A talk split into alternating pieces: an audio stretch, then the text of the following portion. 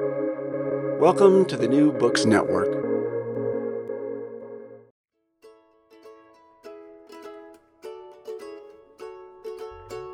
Welcome to Recall This Book, where we assemble scholars and writers from different disciplines to make sense of contemporary issues, as well as problems and events. Temporarily replacing your usual hosts, Elizabeth Ferry and John Plotz, are Ajantha Subramanian and me, Lori Allen. This is the second episode of a three part series on ethno nationalism and fascism. In the first episode, we talked with Balmurli Natarajan, a scholar of caste in India. In this episode, we're talking with a scholar of the Israeli extreme right. And the third and final episode will be a conversation between the two of us and our fellow interviewer, Professor John Plotz of Brandeis University. Today, we're joined by Natasha Roth Rowland. Natasha is a writer and researcher at Diaspora Alliance and a former editor at 972 Magazine. So, Natasha has a PhD in history from the University of Virginia, and she wrote her dissertation, it's a phenomenal dissertation, on the history of the Jewish far right um, in Israel, Palestine, and the United States. So, Natasha, thank you so much for joining us. Thank you very much. It's a pleasure to be with you. Um, as Ajantha mentioned, Natasha, you've written a really remarkable dissertation that shows how integrated the far right has been in Israeli society and politics, you know, nearly since the beginning of the Zionist movement. Um, you know, radical right ideas are not exceptional, but have really been fundamentally part of the ideology, as well as the personnel and the politics of the Israeli state and its Zionist supporters in the US, which you show. Leading figures in Israel's government have been leaders and members of organizations that can really only be described as radically right wing, if not fascist. And we were just wondering if you could start by introducing listeners briefly to Jabotinsky and the revisionist movement from the 30s, the Kahanist movement from the 60s, and, and if you could kind of briefly summarize what the goals and ideologies of this extreme right wing movement throughout Israel's history has been. I really want to stress at the outset is is a transnational movement. That's that's a key argument that I'm I'm making in in the dissertation, and really I think it's the only way to adequately understand the Israeli far right is to actually understand it as a transnational Jewish far right. That's the context it's born in, even though the transnational component kind of moves across continents um, as you know the the huge events of the 20th century unfold um, and that's you know that's the context in which it, it lives today so Beitar and Jabotinsky and the revisionist movement. And that's really the birth of the transnational Jewish far right. And, you know, Vladimir Jabotinsky is born um, in Odessa in the late 19th century. And, you know, he's living kind of at the edges of empire, but is also in a context where you have the nationalism of small nations kind of bubbling up all around him in interwar Europe. And that's what he draws on. You know, he he's influenced by the Polish far right and by other far right movements around him, and that's what he draws on when he is developing his revisionist movement, which is a reaction to the kind of more quote unquote mainstream Zionism that is you know on its face less militaristic um, is more about you know kind of slowly upbuilding settlements in palestine. And you know the revisionist movement is is quote unquote revising that. Um, and the kind of sharp end of that is is as you mentioned Beitar, which is the youth movement of the revisionist wing. This really took its politics, its aesthetics, a lot of its ideology from the far right nationalist and fascistic movements that surrounded it in interwar Europe. So, you know, they're wearing uniforms of brown shirts and brown ties. That uniform is abandoned very quickly in the wake of the book burnings in Germany. Um, there is a glorification of youth, um, mm. a glorification of the redemptive power of violence, especially in the lieu of the context of Jewish history, which is, you know, very much presented as as one of just pogrom after pogrom, um, subordination, submission, repression, persecution, and you know this this violent militaristic territorial movement is is kind of posited as the response to that. So that movement persists uh, through World War II. It's heavily involved in the war that surrounds the creation of the State of Israel. Um, the military wing of the revisionist uh, movement is the Irgun, Jewish underground terrorist group uh, that was involved in numerous infamous terrorist acts during mandate the years of Mandate Palestine. Um, and then when the state of Israel is founded, the far right kind of recedes uh, a hmm. little bit. You know, it's subsumed uh, by the demands of state making, of politics. Its raison d'etre is, you know, the establishment of a state. And although the state isn't the one that they wanted, because a huge part of their ideology is territorial maximalism. So in this mm. context, that means, you know, a Jewish state on both sides of the River Jordan. And obviously what there is there now is is basically just on the west side.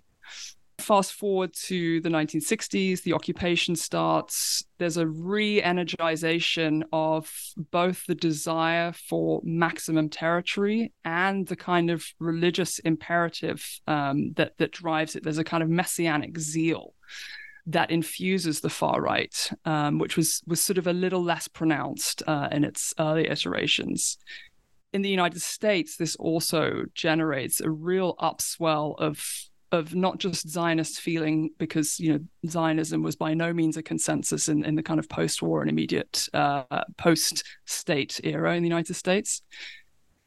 And you have, um, you know, social political ructions in the U.S. as well, which are also influencing how certain Jewish communities um, perceive themselves. And in these kind of geopolitical earthquakes, you have a figure by the name of Meir Kahane come to the fore. He's living in New York in the 1960s. He has very, very extreme ideas about um, things that Beitar were espousing decades ago about the redemptive power of Jewish violence, about the messianic drive needed to what he saw as redeem all of the land of Israel that was promised to Jews um, by God. And he founds a far right group uh, in New York called the Jewish Defense League. It's mostly sort of advertised as a kind of self defense uh, outfit that's there to, you know, protect vulnerable Jews against um, other minority communities in New York. There's a lot of tensions uh, throughout the civil rights era. And then the group gets more involved in terrorism starts bombing Soviet targets because of the repression of Jews in the Soviet Union. In order to escape uh, these legal troubles, Kahane emigrates to Israel in the early 1970s and founds his political party, Kach. Kach is essentially a fascist party. It has a fascist platform. Um, it preaches racial segregation, sexual segregation.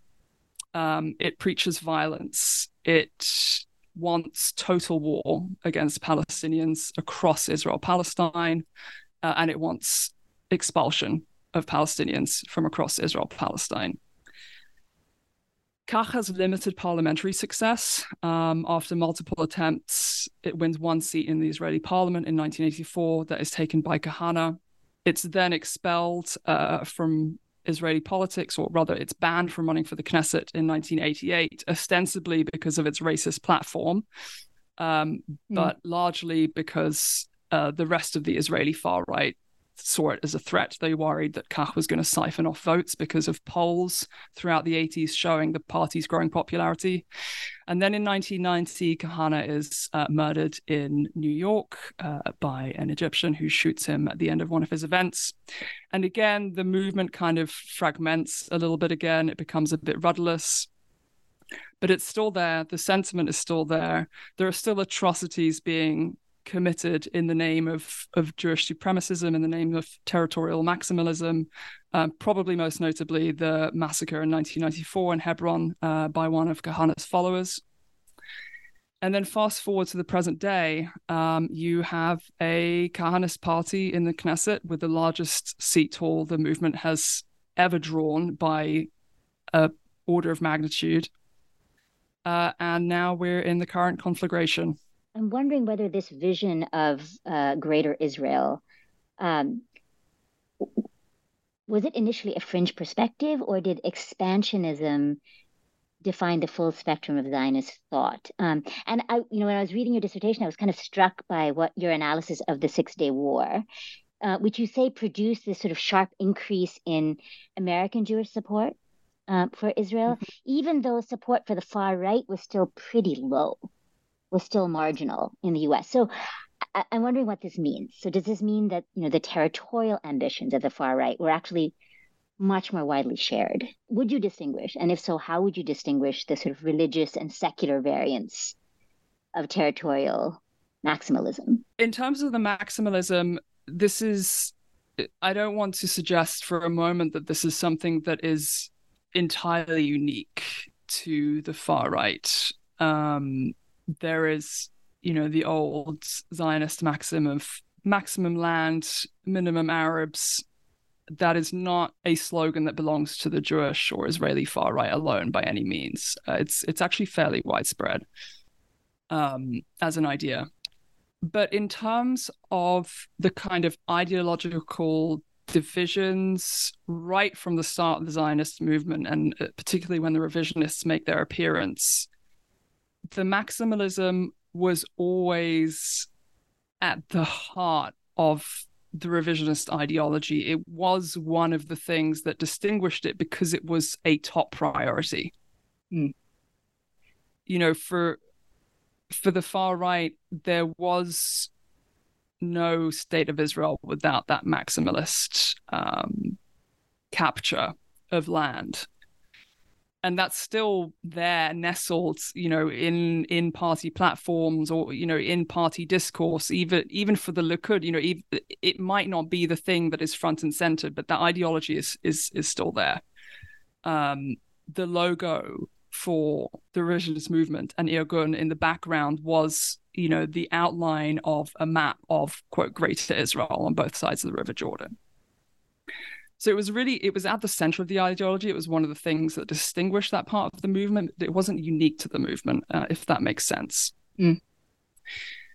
And then in terms of the distinction between the religious and secular modes of that ideology, it's it's really again about motivation mm. um, and approach there's an extent to which you know Zionism is, is kind of this anomaly in nationalist ideology where the religious component can never be entirely extracted from it because of because of the history of of you know not only the movement but why it is understood that by Zionists that this land belongs to to Jews alone.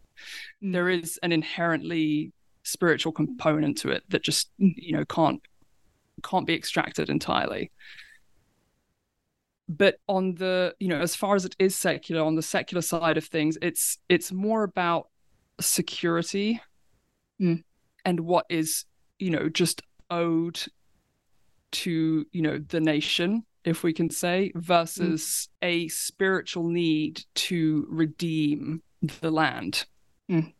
because for religious zionists the land and the Jewish community are are in a way part of a single entity. Mm. And so, if you want to be able to redeem the Jewish community, the Jewish people, you have to redeem the land as well. You will hear religious Zionist leaders talking about dismemberment, dismemberment mm. when they talk about the West Bank or what they mm. would call Judea and Samaria, when they talk about the fact that the land of Israel is is not whole, it's seen as spiritual dismemberment akin to physical dismemberment. Uh, is there a way in which the far right is able to both be state and non-state, and that that sort of ability to straddle that boundary actually helps it, you know, uh, in furthering its ambitions? You're right. There is this tension between state and non-state actors within the far right movement. And, you know, I, I alluded to that a little bit when I talked about how the far right kind of seemed to disappear a little bit in the first couple of decades of the state. Right.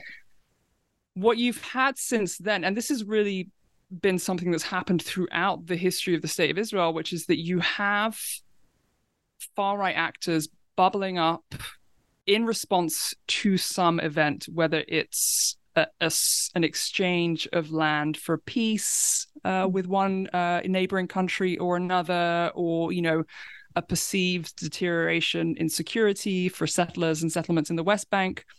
So a far right movement bubbles up, protests against the government, and then the government shifts and co-opts that movement. Mm. And then you have representatives of that movement or their ideological descendants emerging somewhere sort of mostly within the mainstream of the government. And it continues we continue to be able to say that they're within the mainstream of the government because what is mainstream shifts to the right, right. every generation.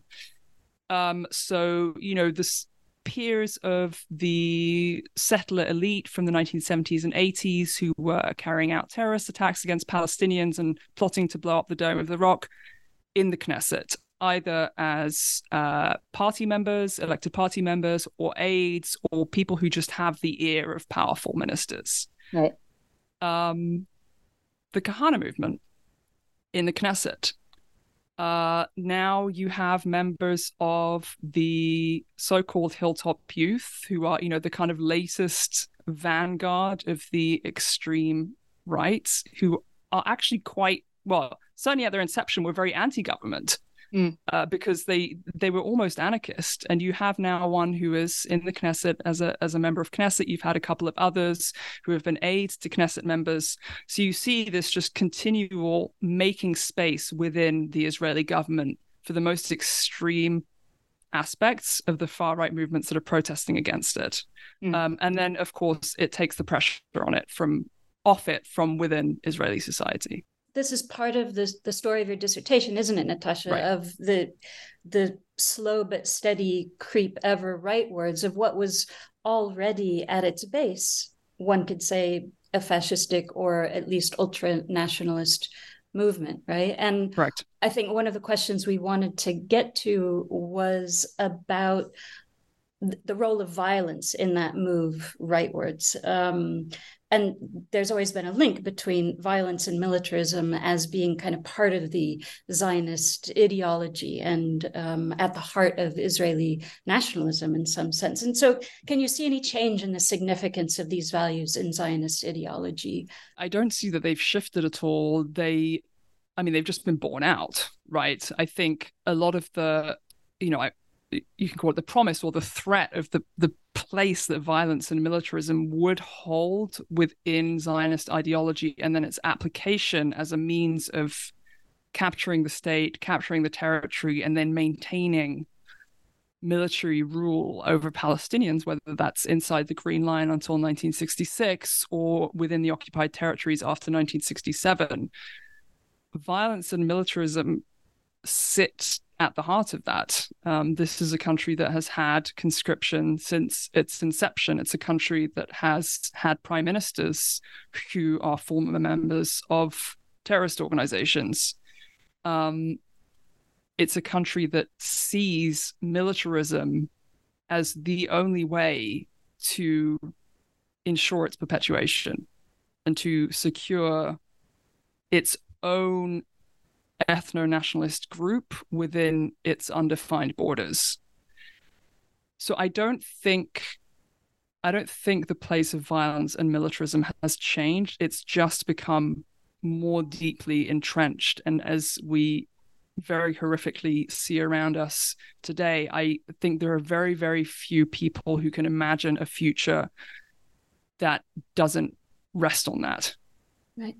One of the things that I found striking was and this has to do with the sort of transnational dimensions of this movement, mm-hmm. is the the convenient uh, in some ways the convenience of the diaspora, right? Like you talk about how there were these moments, like for instance, Baruch Goldstein, his act of terrorism. Um, eh, that uh, right after that happened, you you say that it was it was um, it was deemed American right? Um, so there was a way that violence, there's this kind of way that violence can be sort of exceptionalized or externalized, right, to the United States, um, and that there.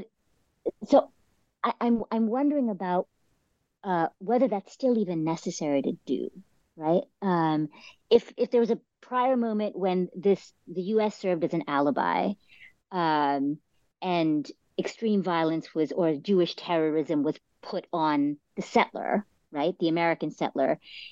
Is it even is is that sort of is the use of that alibi even necessary anymore, or is uh, is is vigilantism now considered totally legit? I the alibi is is still in use. It's just um, restricted to the other side of the political spectrum. So when you know foreign presence or involvement in Israeli politics is criticized or demonized, it's only when it is coming through progressive organizations or, or progressive funding from overseas. Um, hmm. and yes, absolutely. In back in the 70s and 80s and even 90s, you know, when you had Kahanists attacking Palestinians and uh, you know, damaging, vandalizing mosques, and when you had the Baruch Goldstein a massacre in Hebron in '94, Goldstein was was also an American a New Yorker.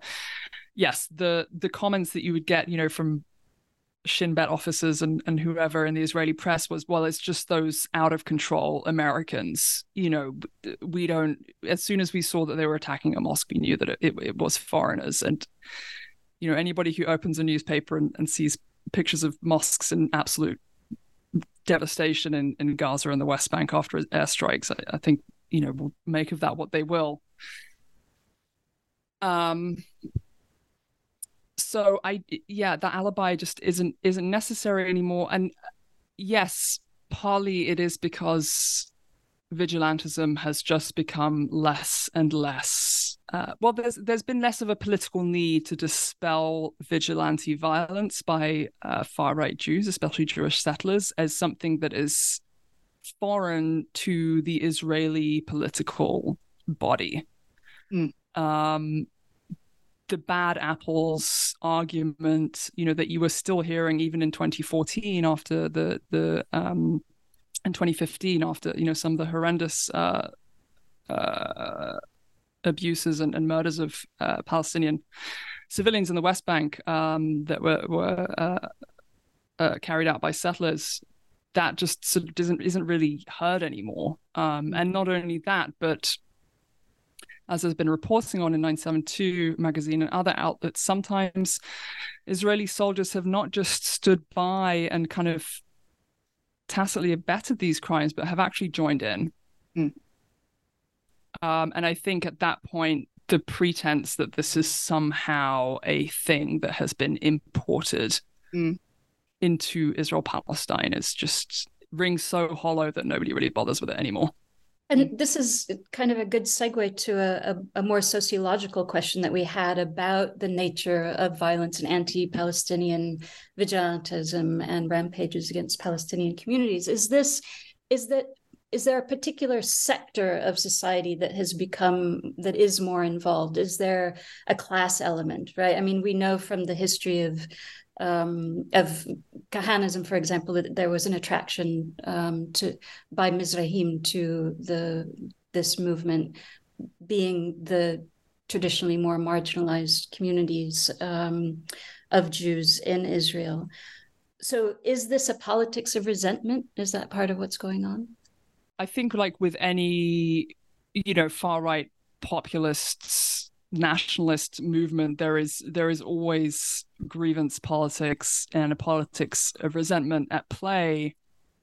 Um, and there's also a politics of marginalization. Um, and i don't you know there's there's but that's also a dynamic that has been exploited uh, by various leaders and politicians in israeli history to kind of dismiss how widespread this far right sentiment is and what the sources of far right violence are and how um, distributed the ideology is across ethnic and economic and geographic lines in Israel Palestine.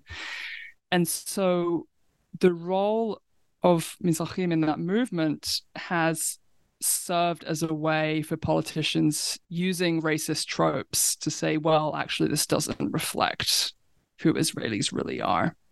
Mm. Um, at the same time, Kahana was very astute about how he appealed to different communities to build his movement. And just like he did in New York, he sought out people who felt left behind, who felt excluded. You know, I'm this will probably bring what Trump did in the US uh, to mind for some listeners, maybe. Um, and who felt like they they weren't understood as people who were given a role to play in their society, who were kind of just dismissed, counted out, scorned, discriminated against. All of those things apply to Jews of Middle East and North African origin in, in Israel. Uh, and he he appealed to that sense. And he didn't just appeal to it and say, you know, you have a role too, but he articulated it in such a way as to say, actually, you are the true inheritors mm. of this state. Western Jews from Europe and the United States over assimilated. Mm. They became weak. They left their traditions behind. They abandoned and betrayed Judaism. You, who were living in the Middle East all this time, you stayed true to your traditions.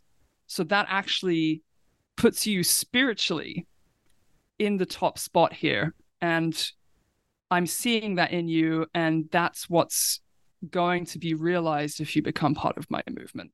You talk about the, the, the place of uh, Mizrahi women uh, within his within far right gender ideology and, and for Kahane in particular.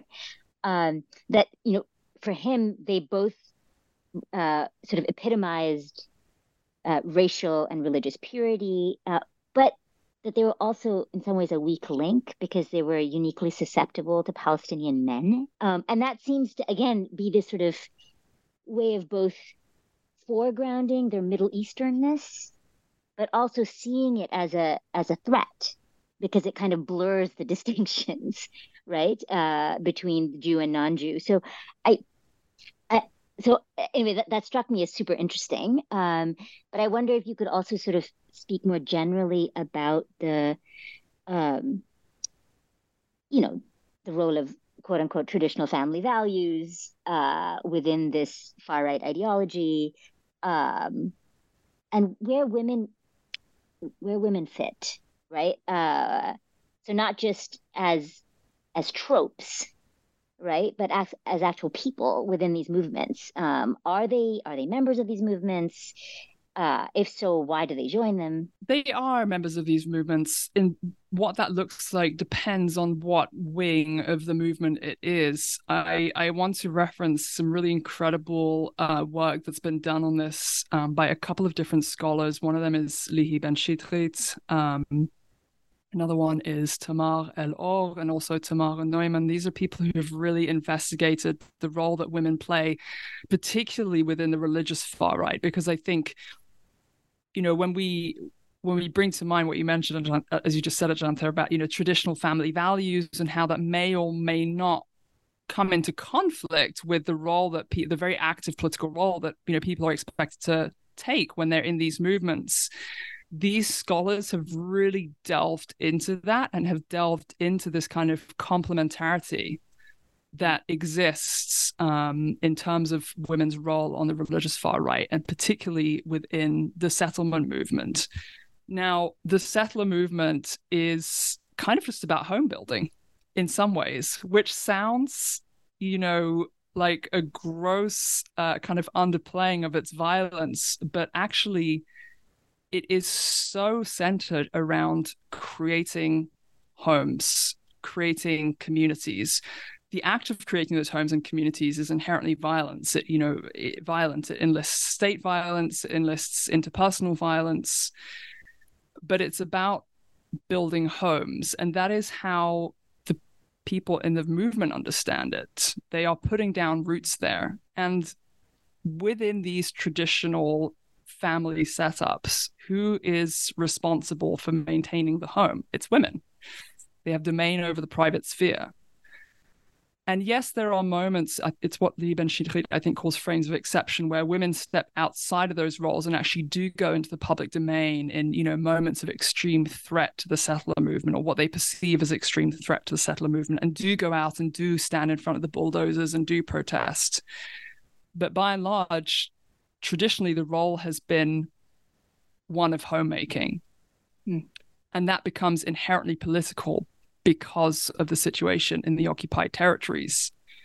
And where the conflict comes up is that, and this is what I believe uh, Tamar El-Or uh, explores in, in her work, is that there's a contradiction between the imperative to build these homes as an act of territorial expansion, contributing to the Zionist political project, and the spiritual command to recreate the nation. Because when you recreate the nation in such a dangerous environment, which the West Bank is or can be, which which imperative takes precedence?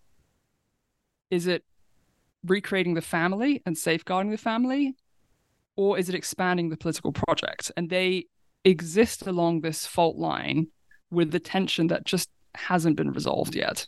I'm wondering about the natalism and mm-hmm.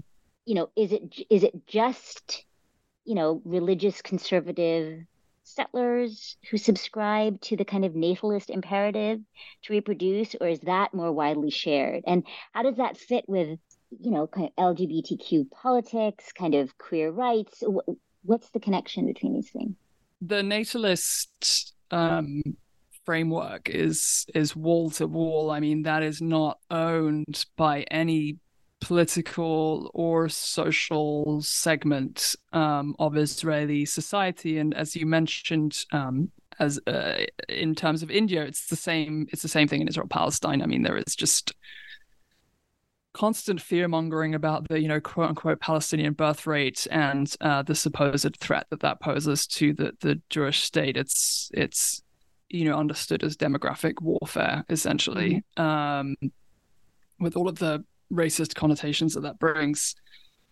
so so yes the natalism is is uh inherent across social and political sectors in terms of lgbtq rights i have seen sort of liberal slash left wing uh, queer activists propose that the reason that same-sex couples in the country, same-sex Jewish couples in the country are allowed to adopt, even though they're not allowed to marry, is in service of mm. this demographic um, fight.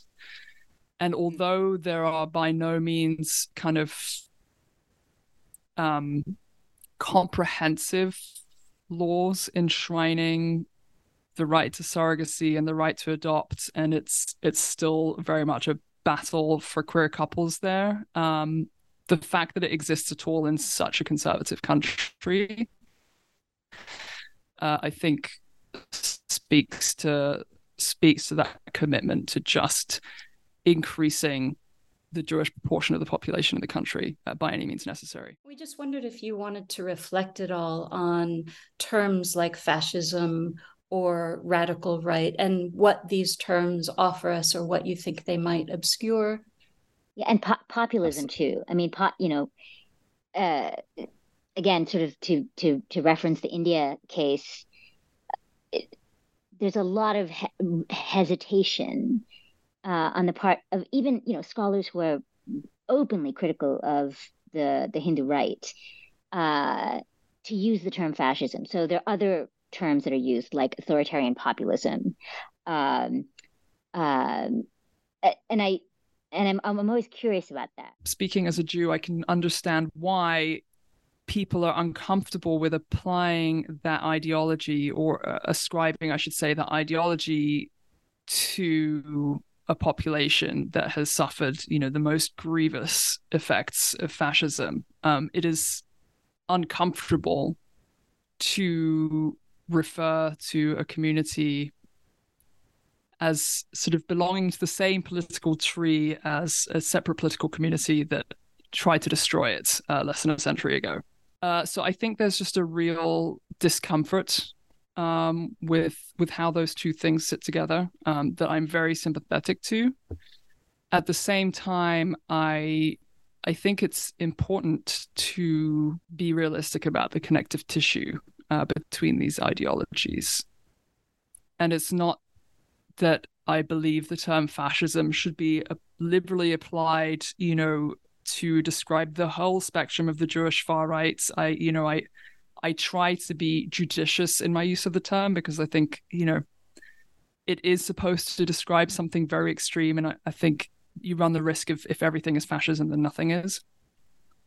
Um, but I, I do believe it serves a purpose. And certainly when you're looking at um, a movement like Beitar, which just fairly openly took its uh, some of its inspiration from fascist movements uh, that surrounded it during the interwar period when you look at the Kahanist movement and uh, you know aspects of its political platform, I I don't think with any kind of fairly standard working definition of fascism you can look at those materials and say no, this isn't that.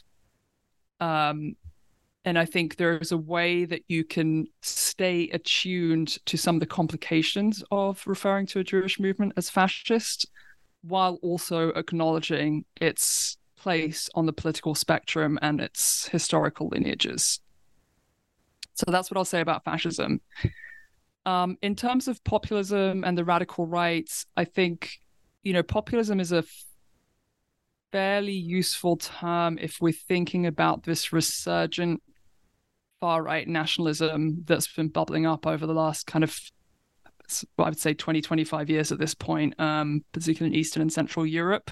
And so in the Israeli context, I think it's helpful to add it to that constellation because there are ideological overlaps there in terms of you know conversations about securitized borders um, and you know ethnic nationalism and quote unquote gender ideology and family values uh, there's an islamophobia you know there's a lot of overlap there so i find that useful in a kind of contemporary context.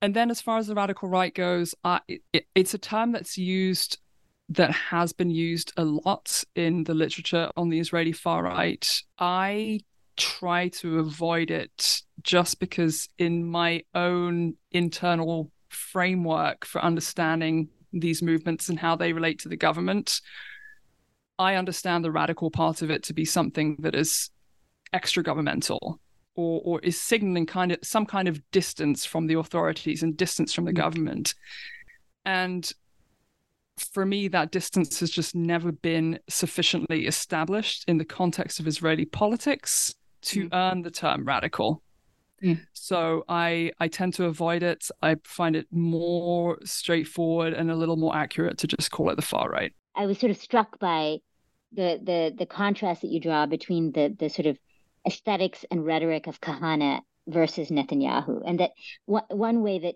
one could think about that is that he sort of he made he made fascism palatable right right he like you talk about the 1980s as this really sort of pivotal mm-hmm. moment what it is about the 1980s and uh, the reagan revolution right and the sort of uh, increasing embrace of neoliberal policies um, how does that fit into the picture? In the US, as you mentioned, you know, you have just this vast accumulation of wealth um, that happens and the birth of, you know, what we now call mega donors.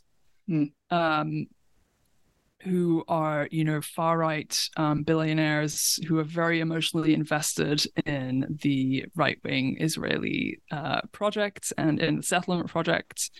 And that accumulation of wealth is kind of pumped into the settlement project in the West Bank and back then in Gaza, sort of from the 1980s onwards. I mean, there are just vast, vast sums of money being transferred um, to to NGOs, NGOs, to, to nonprofit organizations, activist organizations that are are working on settling different parts of the West Bank, of East Jerusalem. Um, so that's really how that operates in the kind of transnational context going from the US into Israel. and then in terms of the situation inside Israel itself, what happens in the 1980s is that um, Israel kind of formally adopts neoliberalism and it begins slashing uh, public funding, um, public personnel, public resources. And as happens anywhere where you have this neoliberal uh, model, that creates a lot of space for private actors to step in. Who are the private actors stepping in in the occupied territories? There are these nonprofit organizations that are receiving huge sums of money from the United States to buy up buildings in East Jerusalem, to evict Palestinians from buildings in East Jerusalem, to hire private security, to uh, ensure that those evictions remain complete, and so on. And not only that, but this is something that a scholar, um, Arie argues in his book the fact that Israel adopts this neoliberal model actually insulates it in some way from global pressure because it makes it it makes its own economy economy more sustainable. It is less reliant on outside funding to prop up its own functions because so many of those functions has, have been slashed. And because of globalization, it becomes more integrated into the global economy. Mm. So there's therefore, le- there are fewer means of economic pressure that other countries can levy on Israel mm. to get it to change course in terms of the occupation, in terms of its discriminatory poli- policies against Palestinians, and so on and so forth. So it's really this multi stranded phenomenon that we're still seeing the effects of today. That, as you said, it has its its originary point in the 1980s, but it really, really starts to snowball in the 1990s. I am wondering about um, uh, the early years of labor rule and uh, the characterization of Israel as a socialist state.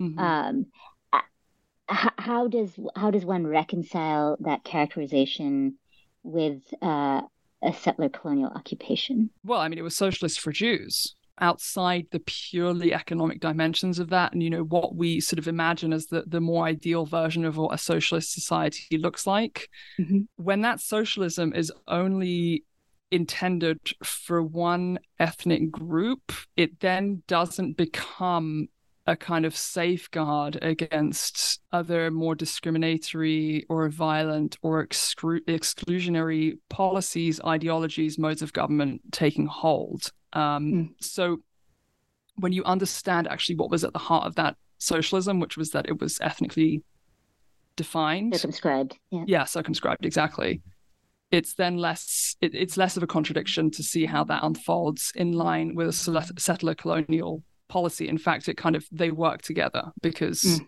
that settler colonial project is being upheld by by this restricted socialist model you're saying it was socialism for the Jews, and similarly, it's been a democracy for the Jews, right? Mm-hmm. And I wonder if part of what we're seeing in, well, until October 7th, the objection to the current Israeli government has been an objection of people who are feeling um, the fascism of the state that has been part of what Palestinians have been feeling since the Nakba of 1948. So the term fascism becomes relevant when certain rights and certain forms of violence are are taken away from and felt by a white population, for example. There has been talk of fascism and authoritarianism, but it hasn't related to how Israel treats Palestinians. It's just related to the the the kind of rights and trappings of democracy that Israeli Jews have become accustomed to for themselves.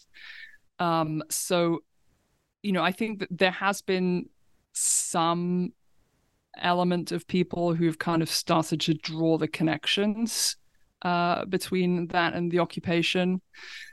Uh, but it's it's not it, it's not as if they've they've there's been this mass understanding that yes, that actually the root causes of this are also the root causes of you know violence against Palestinians. Um, it's the analysis just hasn't got there yet, and I I fear that what has happened in the last two weeks is has taken us more than two steps back folks in Israel and supporters abroad are only noticing the fascism that has been a through line of Zionism now because Jews are feeling it. Right, right, right. exactly. Yeah, exactly. And I, you know, I think it's. I hope that eventually it will it will move more people to understand the contradictions inherent in the idea of a Jewish democracy. Um, but we have to see uh, what what transpires um, in the wake of everything that's going on now. Well, and in the wake of everything that's going on now, it's just all the more critical that we get this right, that we understand this history and that we help people understand this history. And I think, Natasha, your work, your journalism, your scholarship has been and will continue to be a, a real serious contribution to that, frankly, noble and important work, not to get too woo woo, but um, I do think it's really important. yes, absolutely. Absolutely. Thank you so um, much. So, thank you, Natasha, and uh, thanks to our listeners.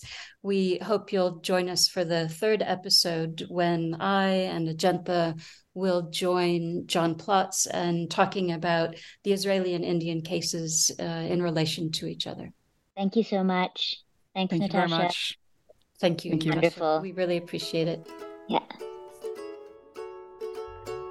Recall This Book is the creation of John Plotz and Elizabeth Ferry. Sound editing is by Kamaya Bagla, and music comes from a song by Eric Chasalow and Barbara Cassidy. We gratefully acknowledge support from Brandeis University and its Mandel Center for the Humanities. We always want to hear from you with your comments, criticisms, or suggestions for future episodes. Finally, if you enjoyed today's show, please forward it to five people or write a review and rate us wherever you get your podcasts. Thanks for listening.